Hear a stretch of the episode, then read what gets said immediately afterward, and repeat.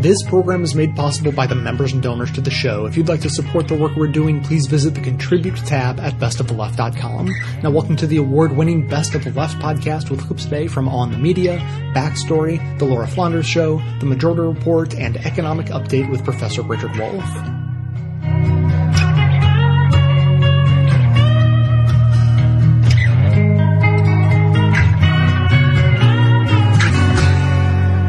By combing through contemporaneous newspapers as well as official records, the Equal Justice Initiative added 700 victims to the list of more than 3,200 African Americans already known to have been lynched between 1877 and 1950.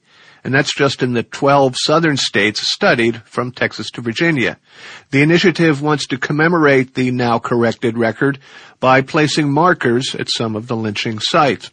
But most important, says law professor Bryan Stevenson and director of the Equal Justice Initiative, it seeks to reclassify the great northward migration of African Americans as an exodus of refuge from terrorism. There was an awareness that if you were white and you were offended by some person of color, not just victimized with a crime, but offended, you had the latitude uh, to respond to that in any way you wanted. And if that included lethal violence, torturous violence, and lynching, uh, you were going to be protected.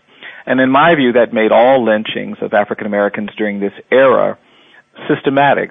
You assert that even if a mob does form spontaneously, the prevailing sentiment of permission took any sense of spontaneity out of the event. It just became part of an overall social pathology. You'd see in some of the imagery from these events people posing next to the victim's dangling body because there was no sense of shame, there was no sense of legal liability following these things. The true evil of slavery, in my opinion, was not involuntary servitude. The true evil of slavery was this narrative of racial difference, this ideology of white supremacy, this notion that these black people are not fully human. And the difficulty we have in this country is that our 13th Amendment, which prohibited involuntary servitude, didn't deal with the narrative. And in that respect, uh, I don't believe slavery ended at the end of the Civil War. It just evolved. Every white person was fully deputized in the shadow system of justice. That's exactly right. And once the federal troops left at the end of Reconstruction, people were encouraged to use violence to enforce compliance. Some of the lynchings that we highlight in our report reveal this. There was a man named Jesse Thornton who was lynched in Luverne, Alabama in 1940 uh, for referring to a white police officer by his name without the title of Mr. And he was grabbed and he was killed. Uh, in 1919, a white mob in Blakely, Georgia, lynched William Little, who was a returning soldier from World War One, an African American man, and they were antagonized by him wearing his army uniform, and so he refused to take his uniform off, and he was lynched. A man named Jeff Brown in 1916 was running through Cedar Bluff, Mississippi, to catch a train. He bumped into a white girl, and he was lynched. The idea that he had some place important to be that might cause him to even casually bump into this white woman was an offense of disorder, and so he was lynched. And that kind of violence, that kind of oppression, was being enforced only because there was this system that did deputize every white person to engage in this kind of subordination. I'm puzzled as to how contemporaneous newspaper accounts of lynchings and other violence against Southern blacks provided a whole lot of information for you. It would suggest that there was some degree of sympathy or fact finding in the reporting at the time, which, well, it, it would be a shock to me that Southern papers were even handed in their coverage of these vigilante crimes. Oh, they clearly were not. When you look at the coverage, it's often quite celebratory. And so we were able to understand the ugliness of it because they didn't see it as ugly and they were therefore comfortable detailing it. How many times the person was shot, how much mutilation took place, how the person was carved up, whether there was collateral violence directed at other black homes and black churches and black community members. All of that would sometimes be detailed both because it served to reinforce the narrative and to expand the terror. But it's also true that the source of a lot of our information was actually a very strong and robust black media, a black press. There were dozens of black newspapers that formed all over the country that became quite attentive to these acts of violence. They were trying to document them to show the federal government that there was a need to return the federal troops. There was a need for federal intervention and protection. It's really in reviewing those sources that had not been exhaustively reviewed uh, before that we found a lot of the really rich detail surrounding these lynchings.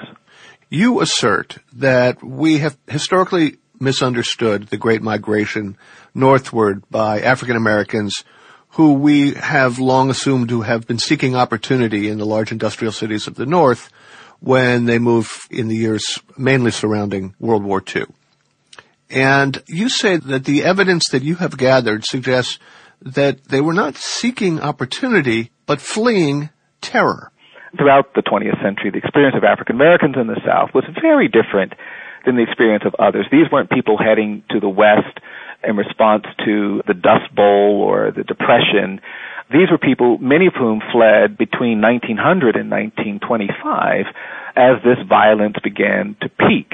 And we did lots of interviews with people who were telling us about what they called near executions, where they would send their son or their daughter or their husband or their parent to the north because they'd had an encounter with some white person in town and they weren't sure if the mob might not show up that night. And looking at the evidence around some of these lynchings, it was a shock to me to find out how often the last uh, words of a lynching victim would be, uh, tell my people to flee.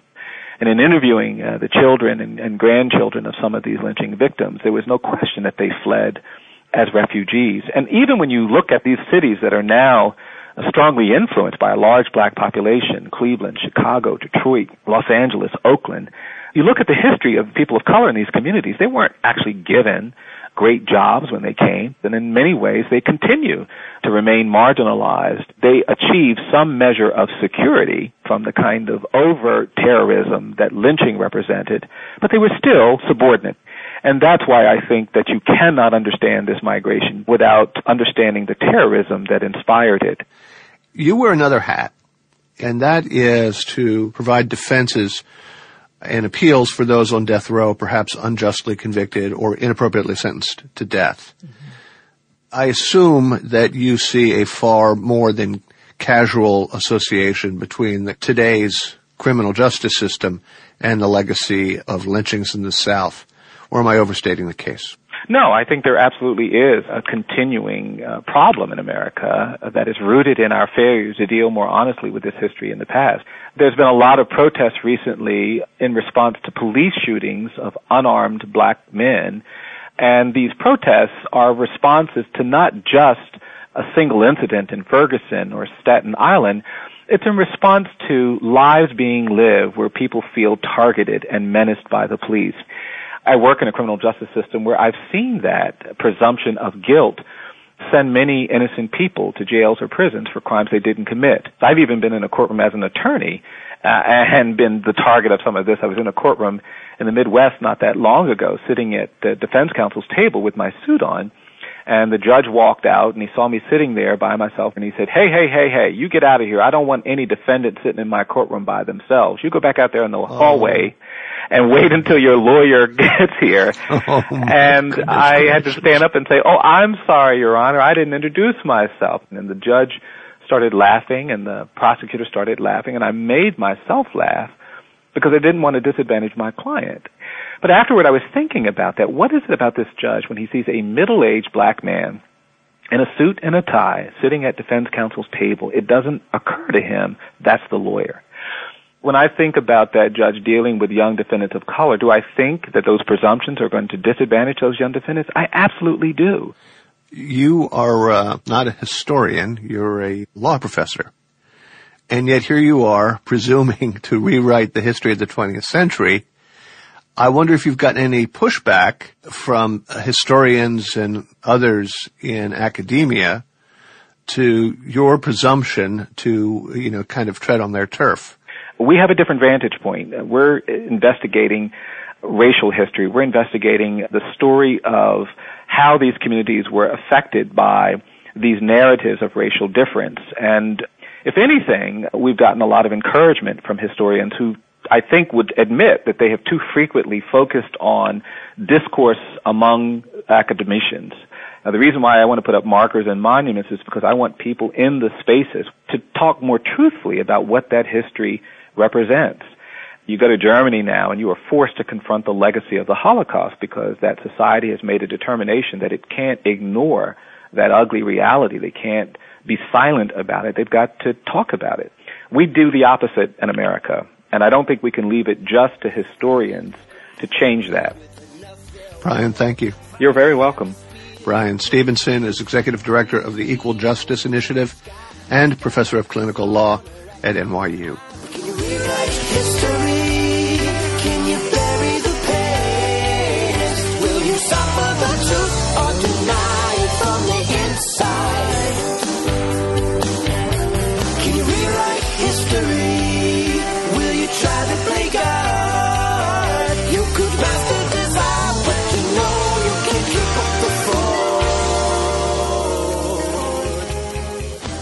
There's one 20th century machine politician who towers above all the others, Richard J. Daley. Daley was mayor of Chicago from 1955 until 1976. He was also boss of the city's democratic political machine during those years.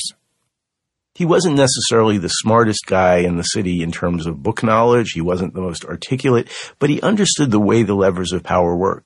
That's journalist Adam Cohen, co-author of a biography of Daley. He says when it comes to local power, Daley was in a class by himself. There's been no political machine of the size and influence of the Chicago machine anywhere else in the country. And Daley was head of it when it was at its greatest power in terms of patronage employment, ability to turn out the vote for candidates for local and national office. Now, we just spoke with a listener about how machine politics shaped 19th century New York. The same was certainly true for 20th century Chicago. The Daley Machine brought physical changes to Chicago, including an expanded O'Hare International Airport and elevated expressways that crisscrossed the city. But Cohen says Daley had an essentially conservative vision for how his city should run. He had no interest in modernizing Chicago's politics he started at the very bottom of the machine as a as a foot soldier in Bridgeport. I see. So he really knew it inside out. That's right. The, the machine was hierarchical. There was the boss at the very top. There were precinct captains and aldermen and other people below down to the real foot soldier who, you know, knocked on his neighbor's doors. Uh, the, the aldermen who really delivered for the machine got more patronage jobs. The aldermen who didn't deliver for the machine got fewer or none. If you were just a resident of a local neighborhood, you wanted to know your local guy in the machine and somewhere up, up, up the chain going all the way up to the boss would be the benefits that would eventually uh, be decided on then come back down to you. Cohen says Daley's impact on the city is especially visible in housing. The city was split between white neighborhoods on the north and west sides and black neighborhoods on the south side. Daley was determined to keep it that way, especially since his own Chicago neighborhood, Bridgeport, sat right on the dividing line. Daley was a big proponent of segregation, a big supporter of segregation, and the pragmatic reason was that he wanted to keep the city operating the way it was because it was what put him in power. So he wanted the neighborhoods to remain intact because the neighborhoods, the way they were, were turning out a big vote for the machine. Right. If there were integration, who right. knows what would happen? Maybe a lot of whites would flee the city, maybe you'd end up with a black mayor. So he wanted the status quo. And Daley very shrewdly used urban renewal. Sometimes in Chicago they called it Negro Negro removal to take black areas that were near white areas or near the downtown and pave them and then put some kind of highway or some big new building there. So he was actually building segregation into the very concrete of the city. An example of that is the Dan Ryan Expressway, which uh, was a dividing line between the State Street corridor, the largest concentration of public housing in the country on one side, and then the bungalow belt on the other side, which was the you know white ethnic neighborhoods that Daley himself came from. The Dan Ryan really followed that line. Well, why did blacks go along with that? Why did they participate in the larger machine if one of its purposes was to maintain that segregation? It was important for the machine to continually co-opt everyone who had votes in order to stay in power. So they needed to have a strategy for the black population, and that strategy was uh, the black submachine, which was uh, part of the of the machine, but a lesser part. Blacks also wanted patronage jobs. They wanted to be able to feed their families. They wanted help if they couldn't pay their electric bill. There were a lot of things that they wanted that the machine, that the ward heeler in their neighborhood provided, and in exchange they provided their votes. And uh, they didn't quite get as much patronage, they didn't have as much influence in City Hall, but they got some patronage and they had some influence. There was a congressman on the South Side named Bill Dawson who was uh, put there by the machine and kept in office by the machine, and he presided over a black submachine that reliably turned out huge votes for the machine and for Mayor Daley when he personally ran and got back things in return. So, um, you know, it's ironic because people do think of Daley as being, you know, someone who is not well inclined towards blacks and certainly not in favor of civil rights, but he was very strategic with the black submachine in giving the community enough to turn out a strong vote. How did Daley's actions differ from those of any other big city mayor when it came to racial segregation? And what are the longer term consequences of the power of the Daley machine? Yeah, I mean, you could contrast it with New York City, where for part of the time that Daley was in office, there was, you know, Mayor Lindsay, who was elected, you know, on a much more liberal platform and much more supportive of integration. Daley really represented the old order till the very end. He believed that the neighborhoods should remain ethnic enclaves and he was not interested in fair housing. And as I say, he was building these barriers, you know, everywhere to uh, keep the black neighborhoods where they were. And, uh, you know, there were two ramifications of this. One is that um, it did keep the population more stable. Uh, we didn't see the white flight in Chicago that we saw in places like Detroit, where Chicago really retained its white middle class. But the cost of that was that it, Chicago also became the most segregated major city in America. America. So these walls were very real, and it's something that one can see sometimes just walking around Chicago. Right. Uh, it, there's just less of a mix in a lot of places hmm. than there are in other big cities. Daley is seen as a uh, master of wielding political power. What's the biggest mistake he made? I mean, I think the biggest mistake he had, I would say, was really a, a, moral one that, you know, at his core, Daley really was a tribal guy. He was a man from Bridgeport who believed in Bridgeport and believed in his neighborhood. And he was really never able to empathize with the other. And the other in this case were, you know, in many cases, African Americans who lived just a few blocks away from where he was born. That's fascinating, Adam. So you're saying that in a way he was too local. He surely was a local power, but he was a man almost of his particular neighborhood rather than the entire city, not to mention metropolitan area.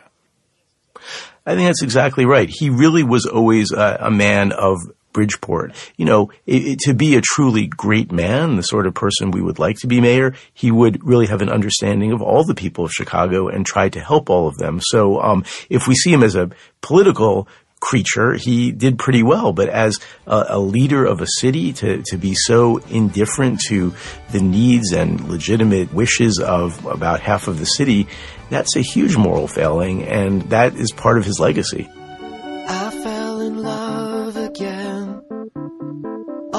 Things go, all things go. Drove to Chicago. All things know, all things know.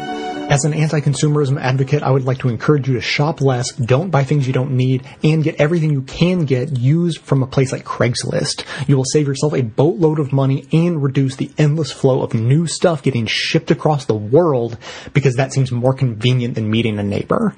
Failing that, try a locally owned small business. Failing that, if you're left with no choice other than to buy something from a place like Amazon, then at least there's a way you can do it and support this show at the same time. Simply click through to amazon.com, amazon.ca, or amazon.co.uk from the banner at bestoftheleft.com and shop as you normally would. Better yet, click through on the link to your country's Amazon store only once and then bookmark that link to use every time you shop. Your shopping experience will be identical to normal. It will cost you nothing extra, but 7 to 8% of the the cost of your order in soulless corporate blood money will be siphoned off and used to tremendously support the production of this show. Thanks for doing the right thing, whether that be rejecting consumption altogether, consuming sustainably, or at least consuming in a subversive way.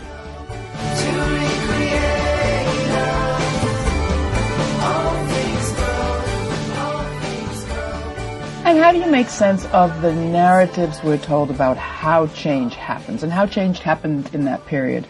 Um, artists often get the blame, don't they? In terms of gentrification. Yeah, that kind of change. You know, there was a lot of mythology about what what caused gentrification in New York City, and two groups that were really blamed were artists and white gay men. They were both ex- fundamentally blamed for gentrification. But now that we're more adult and we understand how things actually work, gentrification was policy. Mm-hmm. There was a deliberate decision to stop building low income housing and to start giving tax breaks to luxury developers like Donald Trump, who built all of his uh, luxury buildings with corporate welfare mm. based on our tax money. I said it was law and lending. That's right. So well, you like to say, you know, we're growing up and we know better, but people don't know better. This is not a well-known story still, I don't think. Well, I think that the, the origins of contemporary gentrification start with, um, after World War II, the GI Bill. And this was a way for the federal government to give, give a lot of money to developers who were creating the suburbs through the bodies of the vets. So the vets got very low income, very low interest loans to buy housing in the suburbs, but the suburbs were racist and it was only for white people. Mm-hmm. So this is the period that we call white flight after World War II, where a lot of ethnic whites take advantage of these loans and move out of the city. And this is the time of low rents, open city, a lot of political movements are starting to develop. And then in the 70s, and I think it's a, really a reaction to the radicalism of urban life in the 60s and 70s, we start to see redevelopment. The initial myth was that the city was broke and that by bringing in richer people, we would expand our tax base. But as we all know now, New York is overflowing with rich people mm-hmm. and all of our public services are in disarray. So that was clearly a lie. And then, and then we see the development of luxury housing and it's aimed at the children of white flight, mm-hmm. the children of these people who move to the suburbs, who come to New York having been suburbanized, which is a new phen- cultural phenomena. And they want to trade freedom for security. They come from the gated community mentality and they want things that are familiar. They've lost that taste for difference mm. that has always come to represent the city, city That's life. very much the story that you write up in The Gentrification of the Mind, that book. Right. Remind me and, and the audience how this came into your life, how you started hearing these different attitudes. I think it was your students, right? No, I, um, you know, it's funny because I've been publishing novels since 1984, which is quite a long time. And if I look back at my early novels, I can see that gentrification is happening in the background of everyone's life, but I don't really know what it is. Mm-hmm. Suddenly there's all these regular white people. Suddenly there's cash machines. Mm-hmm. Suddenly, and only at about uh, five or ten years into it did I realize, oh, this is this is what's happening. This mm-hmm. is planned development, but it lurks in the background earlier. So I, I, I understood it from the beginning, but in an instinctive way. But in terms of people's attitudes, I mean, that's what you're getting at in what you had just said. Is people are bringing different attitudes along with those things changing on the street. Well, you know, um, there's also this very strong correlation between gentrification and the AIDS crisis, and that's something that I address in my book, Gentrification of the Mind.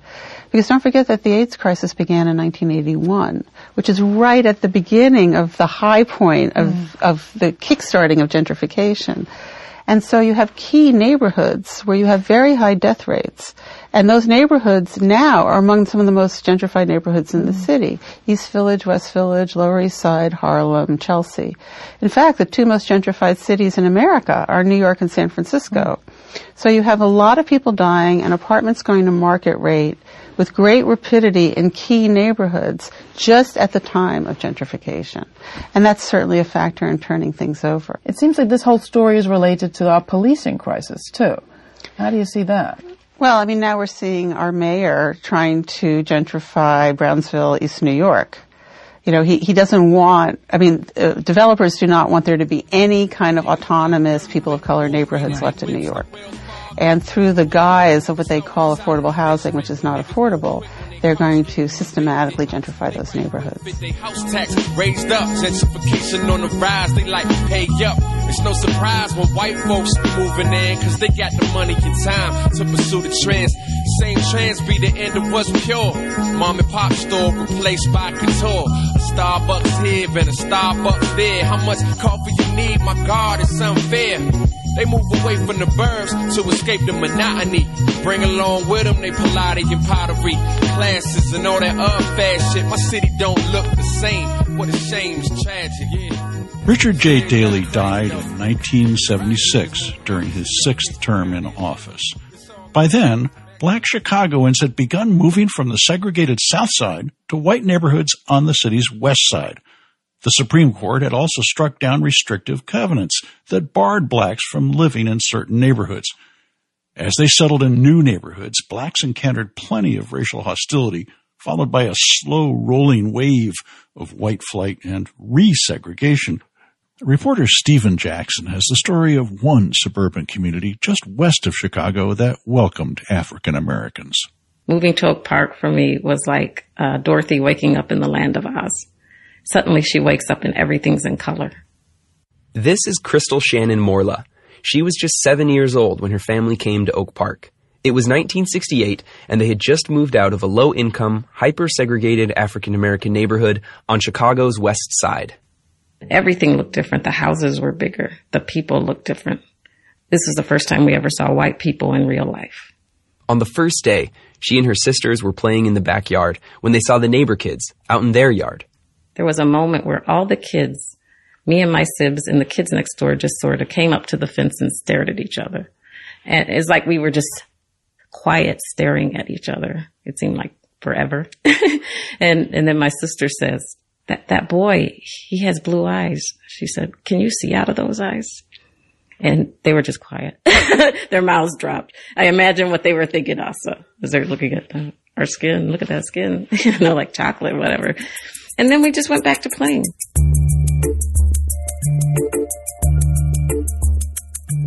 Shannon Morla and her family were one of the first African American families to move to Oak Park around this time. She didn't know it, but they were pioneers, or maybe guinea pigs, in an ambitious social experiment. It was spearheaded by a housing activist named Roberta Raymond. She didn't like what she saw happening in Chicago neighborhoods resegregating from white to black, with disinvestment and blight close behind. In many people's minds, integration was that brief period of time between when the first black family moved in and the last white family moved out. And Oak Park had to really look and say, what can we do to make this different? Raymond founded a nonprofit called the Oak Park Housing Center and started working with local government and community groups and law enforcement to develop an integration strategy. It was based on the idea that you couldn't just let the housing market do whatever was going to happen, that you had to intervene. So the village passed a fair housing ordinance, and unlike other towns, they trained realtors and landlords to follow it. If someone felt that they had been discriminated against, there was a village staffer to field that complaint. Raymond's Housing Center also did what you might call reverse steering, encouraging newcomers to spread throughout the village instead of clustering by race. And they bought ad space in national magazines, promoting Oak Park as a safe, racially integrated community. This was a new idea, using diversity as a marketing tool. You have to send this message that racial change in a community can be a very enriching experience. It can make a better community. That is a hard lesson for a lot of people to learn. For some people, racial change felt like an invasion. They didn't want African Americans in their town, and Raymond was telling them they were wrong. She got a lot of threatening midnight phone calls. Oh yeah, no, I mean these would be people who call and say, um, I can remember one call. It was like, you know, nigger lover, you better get out of town before we, you know, take care of you, or things, you know, very threatening phone calls. And I had a file at the housing center of hate mail, and it was vicious. But most people weren't vicious. Most were just uncomfortable with change.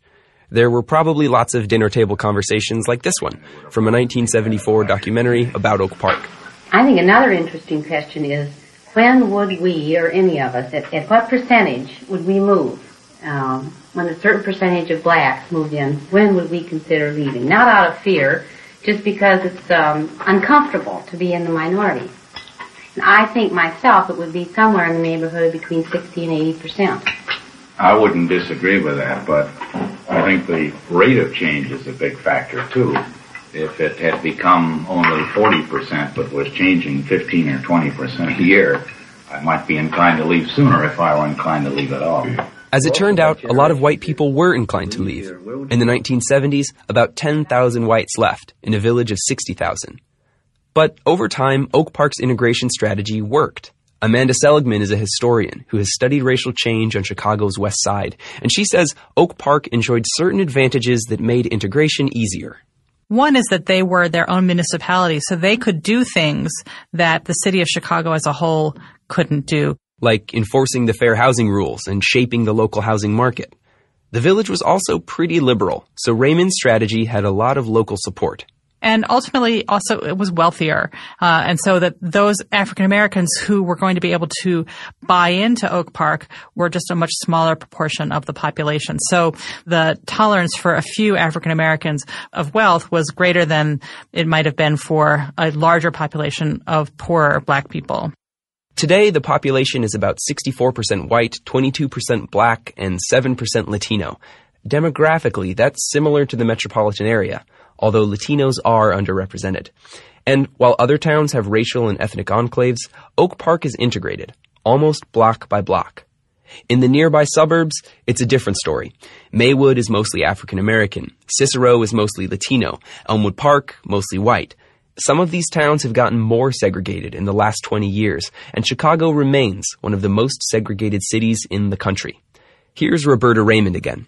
Segregation is so inbred in American life that the opportunity that Oak Park affords a family, a child growing up, is invaluable. My grandson is 10 years old, and he doesn't think about the fact that he has kids of all races in his school. That is not something he thinks about. And I think if children throughout the country grew up that way, you know, we wouldn't have to have some of the things that go on in this society. Raymond thinks big social problems like mass incarceration and generational poverty wouldn't be so big if more communities were integrated. Again, Crystal Shannon Morla. It made every difference in my life. Literally, my life would be different now. Growing up in Oak Park, she had white and black friends. She went to a good school where she had access to extracurriculars that just didn't exist in her old Chicago neighborhood. And she grew up being comfortable around people of different races she's grateful for that. I'm always aware of that.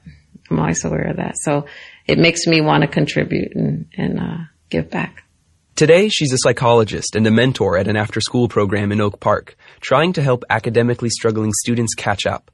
Because even though Oak Park is diverse, it's grappling with a racial achievement gap. These are big problems, and so we have to continue to come together and as a community and uh, work on these things and not give up. There's more work to be done.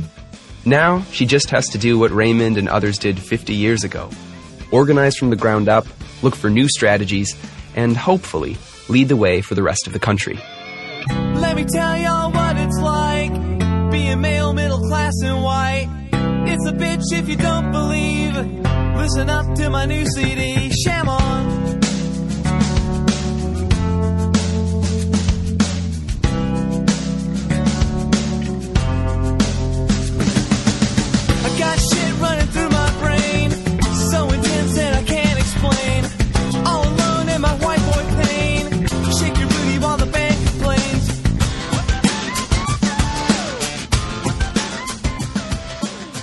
Can tell the difference between a city and a business park? It may not be so clear. A corporate buying boom since the financial crash is gobbling up city property and leaving us with places that are literally not our town. Purchasing took off after 2008 when foreclosure rates were high, bank loans were drying up, and record levels of commercial properties were standing vacant. Last year, major acquisitions by corporations in 100 large cities topped 1 trillion dollars. And by major, we do mean major. In New York, that's only counting property buys worth $5 million or more. The great corporate buy-up is leaving us with more mega projects, more private space, and more people, but less of everything else, most noticeably less of everything public, from parks and plazas and elected governance, and with all that private space comes private police. Yeah, the reliance on armed private contractors outside of the public command is no longer only a phenomenon for our embassies in Kabul and Baghdad. Increasingly, it's the norm at home. Angry about police violence? Pushing for more effective community oversight? We may get more and more of that just as we get less and less police. There are other outcomes too. All that concentration of wealth's matched by a concentration of, you guessed it, poverty. Last year, the Century Foundation reported that since 2000, the number of people living in high poverty concentrations, ghettos, or slums had nearly doubled.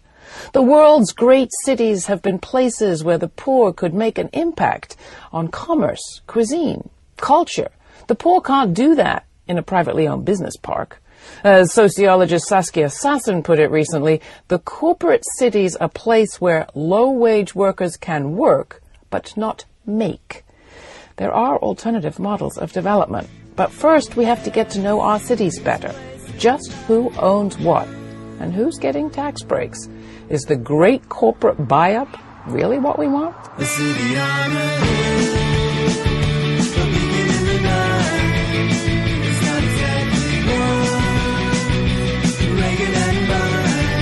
My goal with this show is to inform, inspire, and activate listeners to push for positive change. With the support of listeners, I've been able to expand what we do here and make the show better over time. And the only way to continue doing that, to grow and improve, is with your support. I don't need a giant pile of money to run this show. I just need a steady, dependable stream of 5 and $10 monthly donations from people like you. For signing up, you'll also get access to special bonus content, including some behind the scenes stuff and more of my commentaries. If you believe in the mission of this show as much as I do, please help it continue to grow and improve by becoming a member today. Details are on the membership page at bestofleft.com. Thanks so much for your support.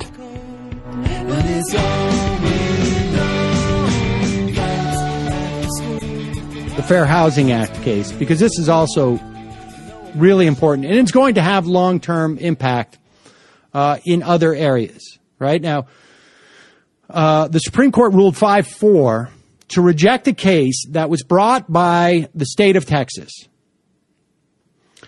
And the state of Texas was awarding tax credits for low income housing in specific neighborhoods, specifically minority dominated neighborhoods, but rejecting tax credits in white majority neighborhoods. And they were justifying this by saying, well, we are following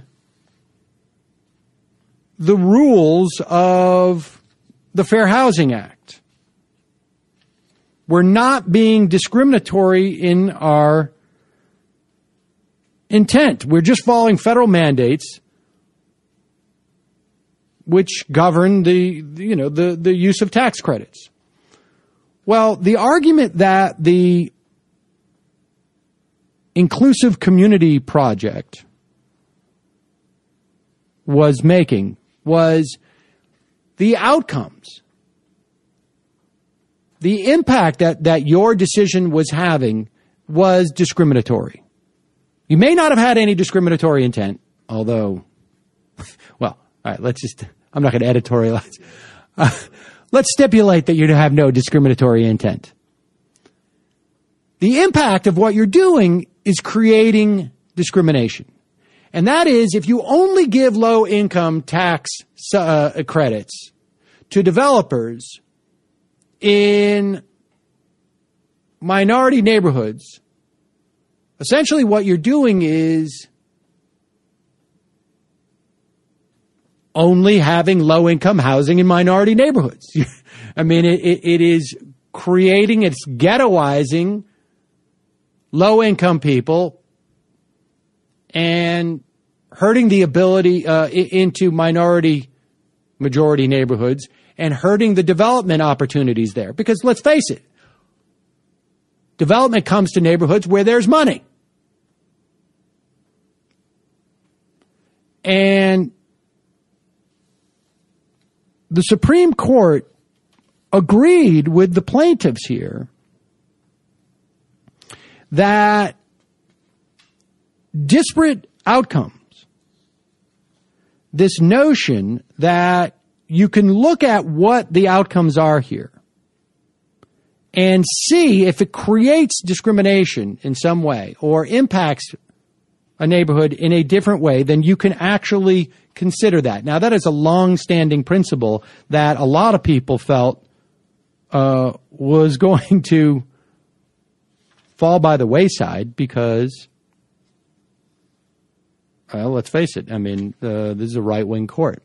Uh, this is going to have impact. Now, now, according to uh, Kennedy, who wrote the, I think the majority opinion, this, um, this use of this dynamic of disparate impact, I should say, should be very limited and you should be very cautious, uh, in its use. But this could have implications for things like the Voting Rights Act right? Where intent isn't necessarily um, uh, addressed in terms of how a change to voting procedures should be judged in a case where the, the, the Department of Justice says there's discrimination here. Uh, so, and we'll talk more about uh, this with with the when we recap this term of the Supreme Court. But the, the point is, these are both very good rulings. And a lot of people thought that this housing case was um, going to be the first attempt by the court to chip away at this concept of disparate impact or that the, the idea that you could look at disparate impact as a way of judging um, whether or not there's discrimination. So uh, this is good news. Very good news. Ain't that good news? Man, ain't that news?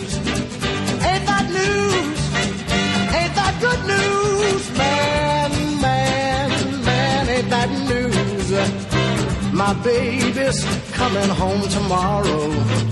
Ain't that good news? Man, ain't that news? Good news? Good news. You've reached the activism portion of today's show. Now that you're informed and angry, here's what you can do about it. Today's activism, increasing federal resources for affordable housing.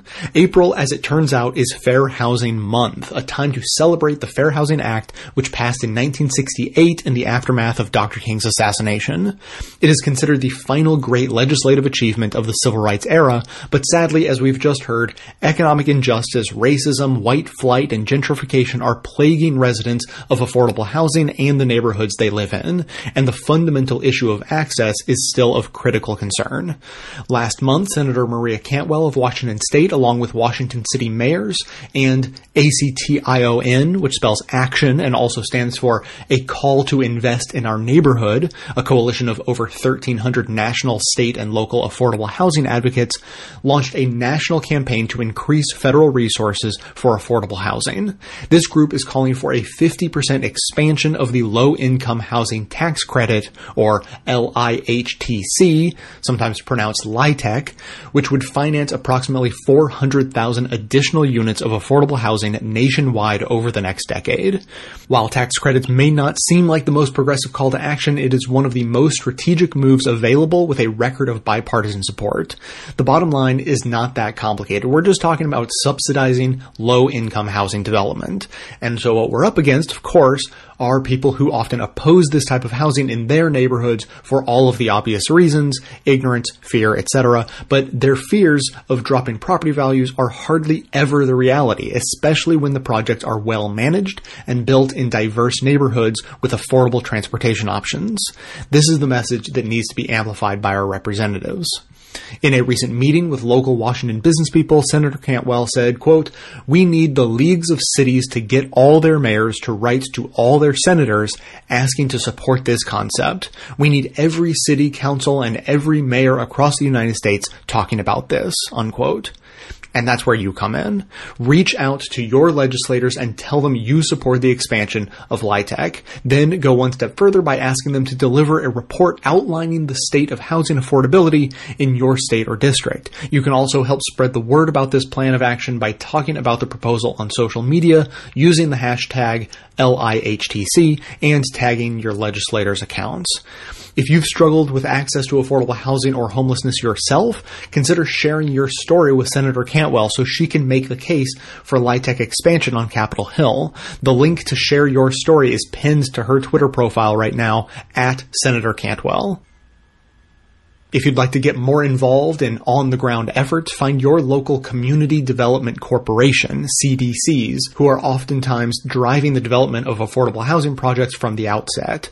Community-wealth.org is a great place to search for a CDC or similar organization.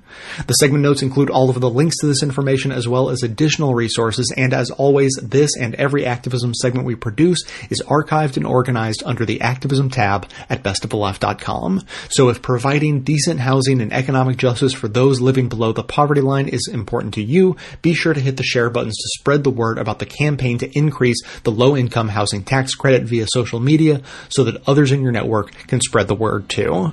So as we come to the end of Fair Housing Month, reflect on the work that still needs to be done to fulfill the promise of the struggle for civil rights and ask yourself, what would Dr. King do? Can you stand up and be counted as a body in a crowd? Put your name on a petition with your signature so proud. Can you raise your voice so loud as you stand with head on bowed, weather beating on your brow, demanding answers here and now? Cause that's how you make a difference in this fickle world of change.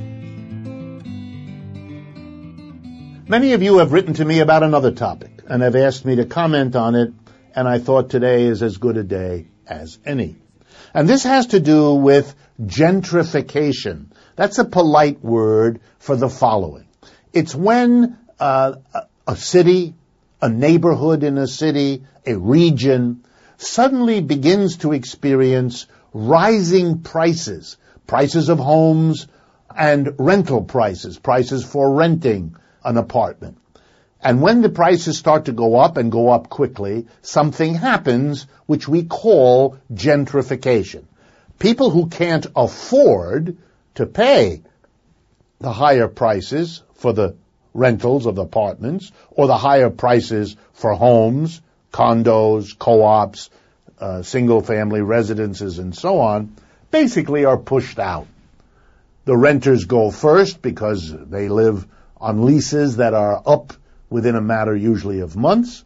But the homeowners disappear. Those who can afford it, uh, they reach old age, they move out, they die, and the people coming in have to pay much, much higher prices. So to make a long story short, the simple story, gentrification means richer people push out middle and lower income people from parts of cities. Well, now let's analyze what fuels this. What makes this happen? Why is gentrification happening? And it is indeed happening. In virtually every city of the United States, of course some cities more than others, wealthy people, people at the top 5% or so of the population, are deciding that they would like to live in such and such a city or like to live in such and such a neighborhood within the city. Typically, these are neighborhoods that are already well heeled, where there are nice restaurants, where there are charming parks, where there are a lovely set of uh, fitness centers and nail spas, and you get the picture. And they have the money to go there. And in town after town, city after city, we see this. Sometimes almost an entire city is gentrified. There we could pick examples, say like San Francisco, which is going through the process, or Seattle. Other times it's major parts of a city, as in New York, and many other examples. I wanted to explain then what causes this. And the answer as to why gentrification is happening now and happening pretty fast and happening in a very stark way is fundamentally the product of the growing inequality of income driven by a capitalist system that works that way. I want to remind you all of that bestseller from last year, book called Capital in the 21st Century, authored by Thomas Piketty, P-I-K-E-T-T-Y, a book which has 600 odd pages, all documented that wherever and whenever capitalism has become the dominant economic system in a society, it creates income inequality and wealth inequality. You do know that the top 10% of the United States owns and earns more than the rest of us combined. Yes, that's right. It's a highly unequal society. And those at the top want to live in just the place that suits them. It should be with a nice park, it should be near nice restaurants, and it seems it should be, as much as possible, near other people just like them. They want to be where the rich people go because that's what they think it means to be wealthy. And so they do. But it turns out that we have generated quite a few of them, and we have made them very, very rich indeed. That's what the growing inequality means. All of us have taken an economic hit so that a very small proportion of us have a great deal of money. So they go in and they bid up the price of real estate, homes, land, apartments, in those neighborhoods they like in those cities where they want to be. And there gentrification begins because very quickly the prices get out of the reach of almost everybody. So those that are rich but not yet super rich and who probably never will be super rich, but they are part of the top 5%, just not part of the top 1%. They too are priced out of the ritziest neighborhoods. So they go to the ones nearby the ones that haven't yet experienced the boom in prices, and they make that boom happen. If they are people who can't anymore afford the ritziest parts of Manhattan, they go to Brooklyn. If they can't afford the nicest parts of Seattle, they go to the other parts. And so very quickly, prices are driven up, and only the wealthy some more, some less wealthy, can afford to live there. But here's the flip side of all of this. These wealthy people want to use their wealth also to not do housework, to not do more or less all the chores of life. So they want an army of cheap workers to clean their home, to walk their dog, to plan the parties for their children's birthdays, to do all the menial tasks. So here's the peculiar twist. The rich gentrify a neighborhood, but in the very act of doing that, they create a demand for low-wage workers who have to live close enough to get to the ritzy apartment, to clean it, to take care of the kids, to walk the dogs. You get the picture. So not very far from the elegant neighborhoods are the places where their working servants live. So we see replicated in the housing structure, in the cities, in the towns, the same gross gap, gap between rich and poor that the economic system is creating by the billion dollar corporations at the top and the mass of people who spent last week struggling across the United States to get $15 an hour, which is what you pay to the well paid among the folks doing all the work for the 5% who are gentrifying our cities. What's the attempt to deal with this like? Well, it's a little bit discouraging for me as an economist.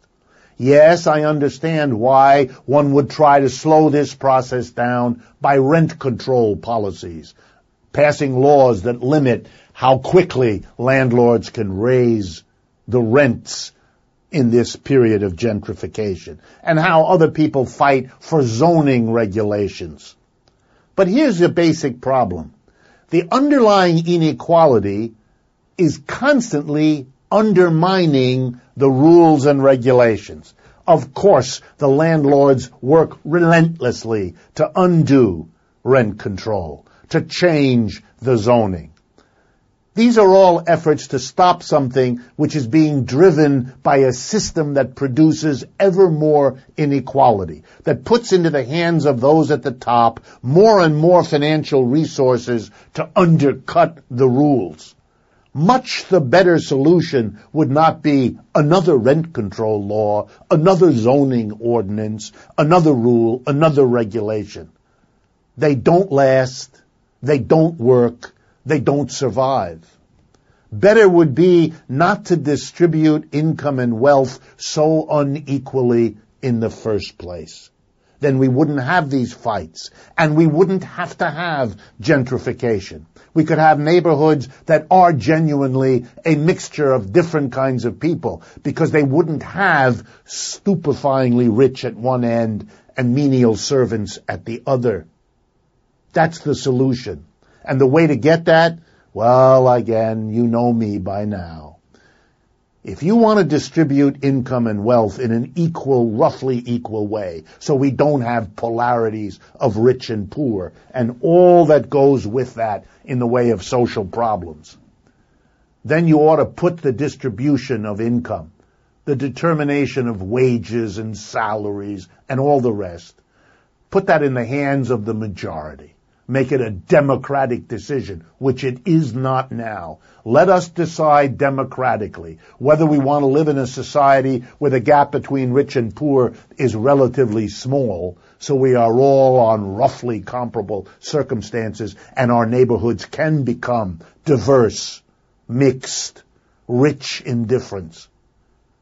Or let the system go as it is, undemocratic, with the results of grotesque inequality and the ripped apart, gentrified cities and neighborhoods that we complain about, even though it seems hard for so many Americans to recognize that a root cause of all of this is an economic system that distributes the rewards of work in so fundamentally unequal a way.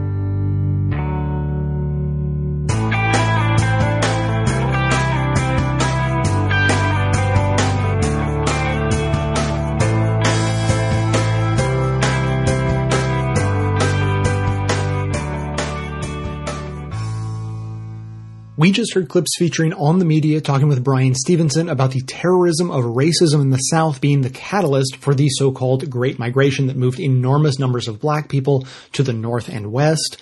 Backstory examined the very intentional policies of Chicago, just one of the cities absorbing that Great Migration, to keep the races segregated and ghettoized.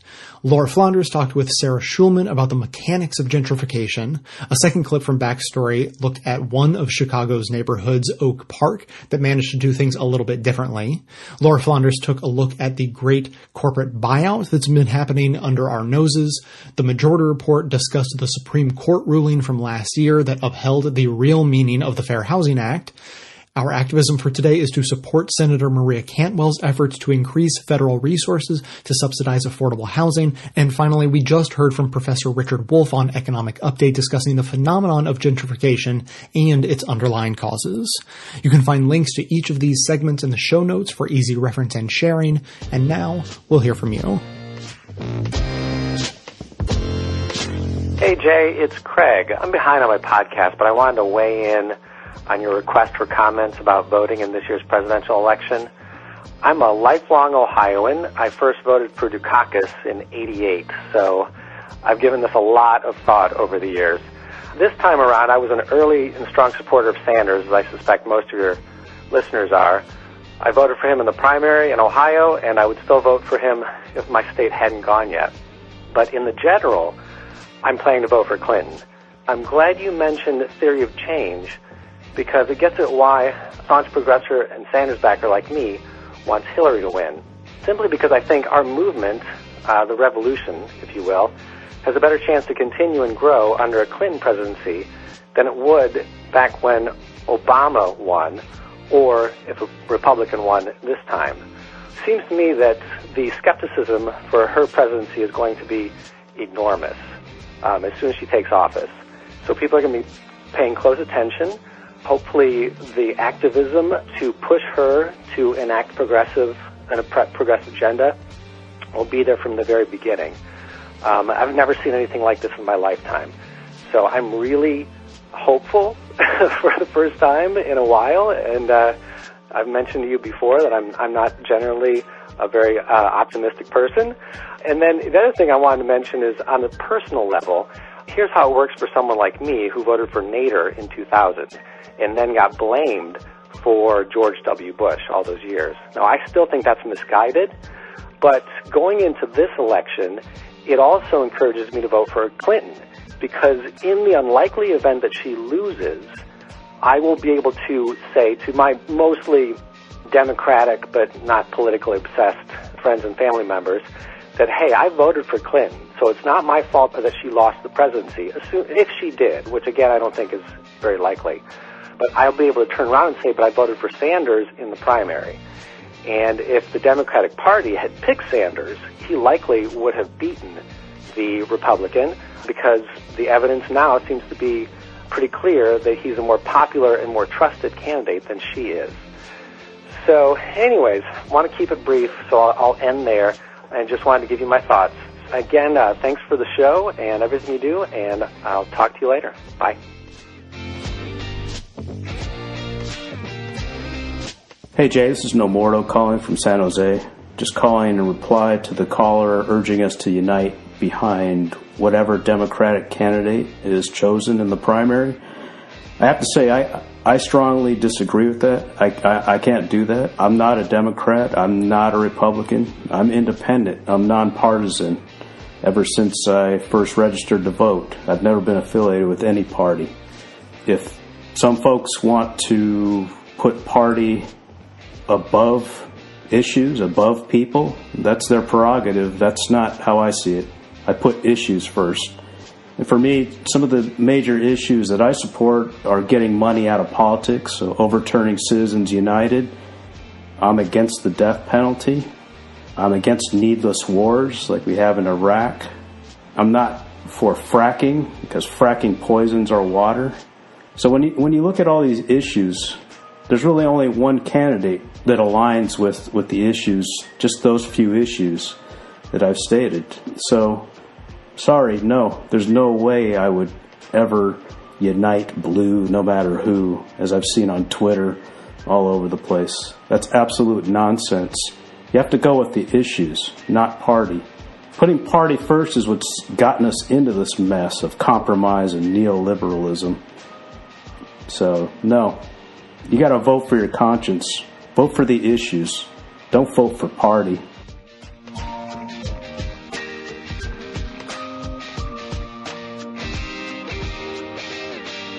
Hey Jay, name's Alex, calling from Illinois, longtime listener, first time caller, calling in response to the discussion on voting strategy and what I'm increasingly seeing is the sort of divide on the left with regards to the upcoming election.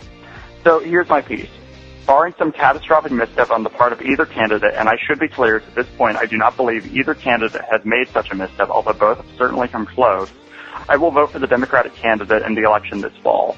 The reason for this is a recognition of my own privilege and a belief that our system is inevitably built on tension and concession. I feel that my position can be best related by using the idea of the trolley car dilemma. For those that don't know, the trolley car dilemma is an ethical problem in which it's posited that a trolley or train is about to run over four people, and you are tasked with taking some course of action that would directly result in another person's death, but would save the four people on the track. Given my principles and beliefs, presented with this scenario, I would certainly take the action that saves four people, be it through sacrificing one person or by even throwing myself on the track if that's the action required. I remember having this discussion with my brother and him giving the answer that he would not pull the lever or push the person or whatever it was, and that he would let the four people on the track die. His reason being that his principles forbade him from doing any harm. I think that in some case, the progressive-minded folks who are saying that they will abstain or vote third party seem to be operating under a similar moral grounding. so played out on a larger scale. This said, though, I see my role in an election as being this person in the trolley dilemma, and as I've said, I will take the option that I think will save the poor people on the track. While in some ways I may understand the urge not to vote, to not involve oneself in the dilemma, I think that at the end of the day, in this dilemma and in this election, people will still die. Because my beliefs in elections center on attempting to do the least amount of harm, I also want to draw an Elon statement of earn this damn vote or lose, which the caller last week brought up, but I feel like he didn't bring up the context in which Elon is speaking. While all swing voters are in some ways the people who have the option to change the trolley path, not all swing voters are also people on the track. Elon is speaking as someone who, no matter which party is elected, is still in a state of crisis as a black man in a country that targets and discriminates against black people. As such, I understand his reticence and acedia toward the whole election. The people I hope to address in this are those who, like me, occupy a position of relative privilege, who are not people on the track. I think that they are behaving in a manner that is in some way similar to my brother, which, again, while I understand, I would ask them to reconsider. It speaks to a state of privilege to be able to hold this sort of stand by my principles position. Many people in our country may have their lives and the lives of those they love riding on this election. For the sake of those people then, I would ask that if you're a person of relative privilege, you re-examine how your privilege of being able to hold to principles in the first place and not have to worry about survival may be coloring your perception of the election. I know that in some cases, the choice to pull that switch may cause the trolley to hit one of the four people who would have been hit had you done nothing. But if we can prevent that trolley from killing by the tarnishing of our principles by a vote, are we not called on to save as many lives as possible? I recognize that in some ways this rhetoric at the end may sound close to something like Dick Cheney's 1% spiel, but I think that while the principle may hold similarly, the scope and the actions suggest are so vastly different as to not really warrant comparison. Principles aren't something that any one political orientation holds a monopoly on. They are individually held. As such, I would ask that if you personally hold the commitment that I believe a number of people do, you cogitate on the implications on, of the maxim, do no harm, or non-maleficence in general. When you consider it though, remember what Jay said, that even not voting or voting third party is in itself an action that has impact. I know this has been rambling and probably a little bit more abstract than necessary. Sorry if it doesn't make much sense, but maybe you'll get something out of it. Anyways, um, love the show. Keep on keeping on. Love and light. Hey Jay, this is Marty. I am a trans woman from Madison, Wisconsin. Um, I'm calling in reference to episode 1004. And what I'd like to say is, um, it's actually not about the content of the show, but the comments after about voting.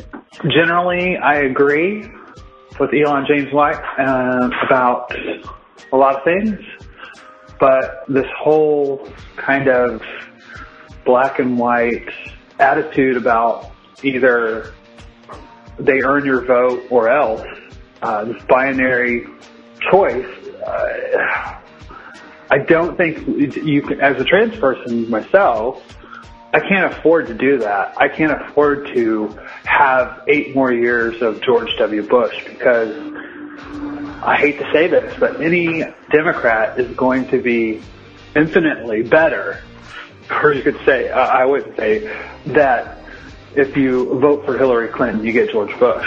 I would, I don't know anybody that would say that. And as a trans person, this is a, this isn't just some ah fuck it decision it has an effect on my life, on my security. To make it some kind of macho, you either earn my vote or forget it. You can't do that in this elect, especially this election cycle.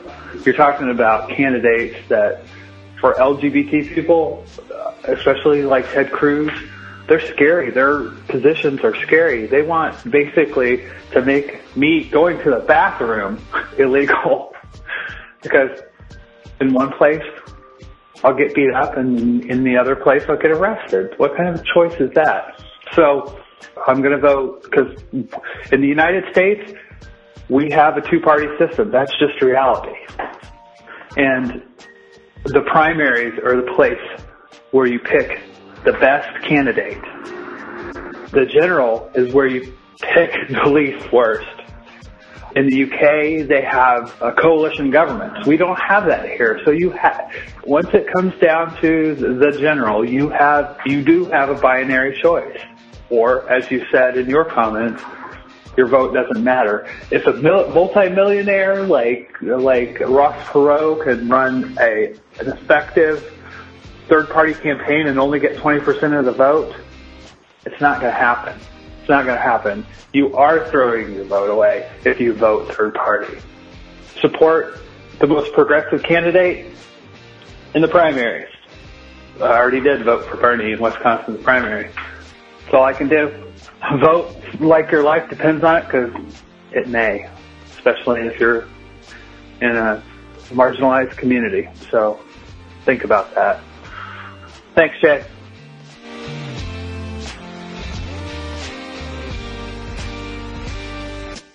Thanks for listening, everyone. Thanks to the volunteers who help gather clips to make this show possible. Thanks to Amanda Hoffman for all of her work on our social media outlets and activism segments. And thanks to all those who called into the voicemail line. If you'd like to leave a comment or question of your own to be played on the show, simply record a message at 202-999-3991.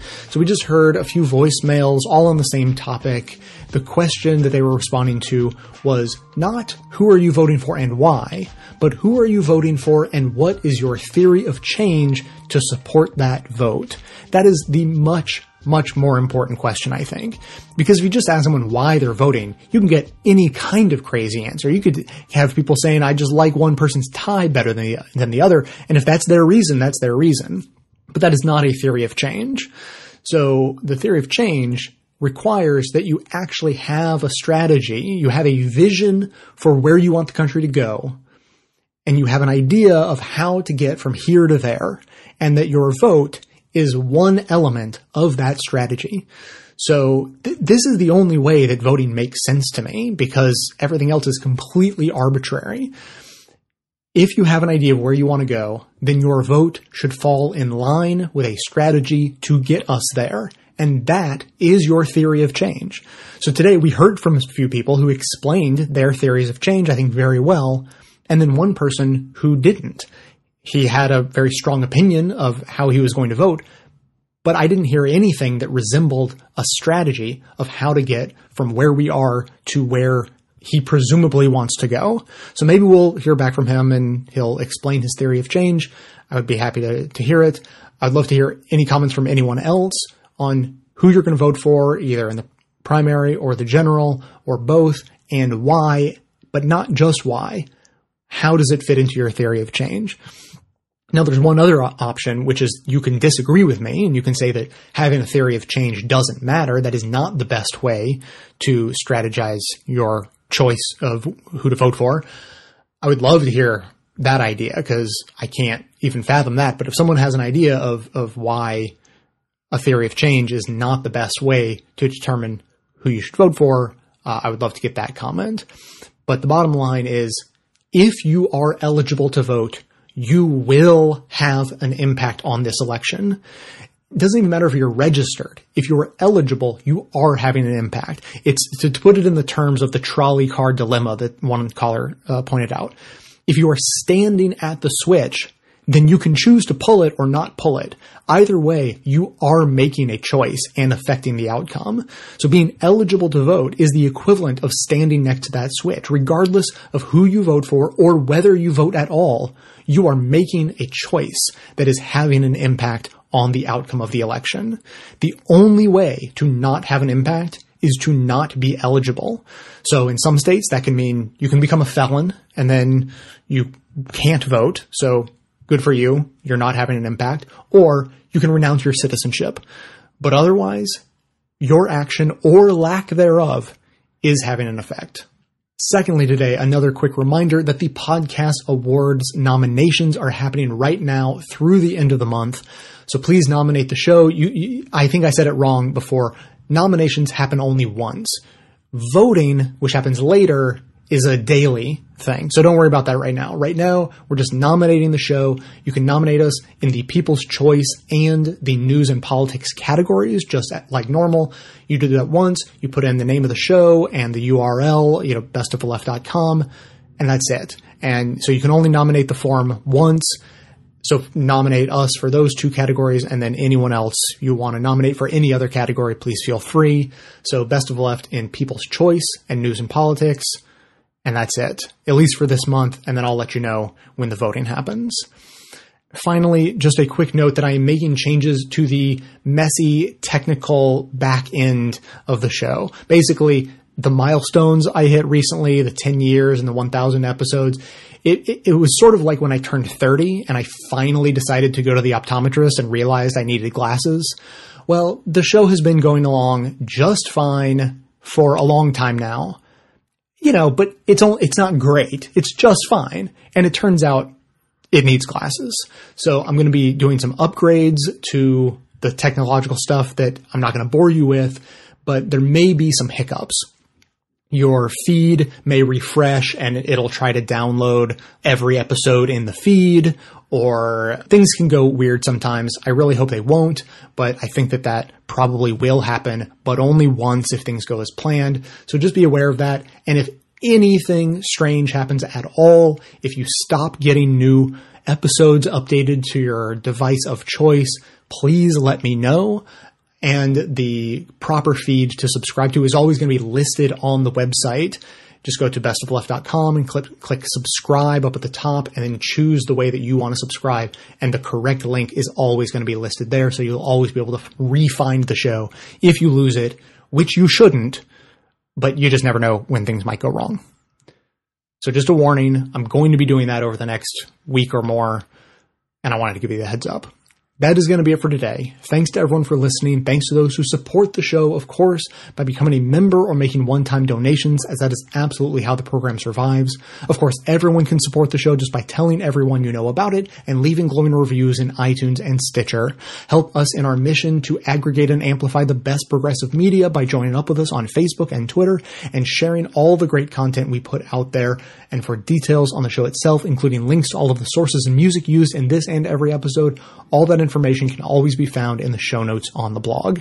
So coming to you from inside the Beltway, yet outside the conventional wisdom of Washington, D.C., my name is Jay, and this has been the Best of the Left podcast coming to you every Tuesday and Friday, thanks entirely to the members and donors to the show from bestoftheleft.com. And it's a crying shame how we get so trained